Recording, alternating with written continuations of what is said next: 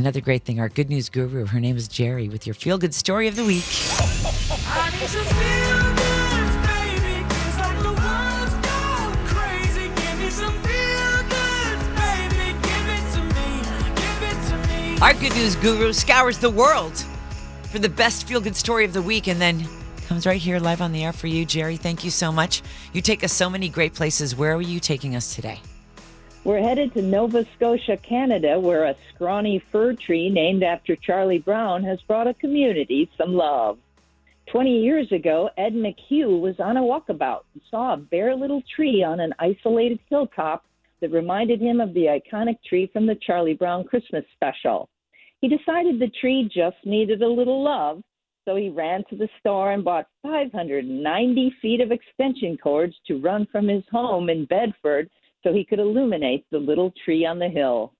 Drivers on the quiet Canadian highway below are always surprised to see the tree lit up with Christmas joy on the hill in the middle of nowhere with no houses anywhere around. For two decades, it's been a cheerful beacon for locals driving home in the evening from work, but their first thought was always, how the heck did that get there? The lighting of the tree has now become a beloved tradition for the community. Every year, hundreds of local families gather around the Charlie tree to sing carols and celebrate, with the youngest child in attendance invited to plug in the lights. After the tree is glowing, everyone's invited back to Ed's house for a Christmas party. Ed says people complain about the commercialism of Christmas, but for me, this is exactly what Christmas should be extra special things that make people smile.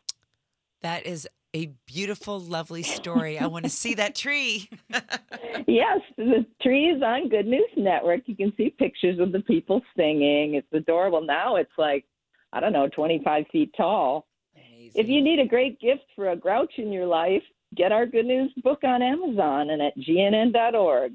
And do you know what I write in lights every year? Yes. May good bless.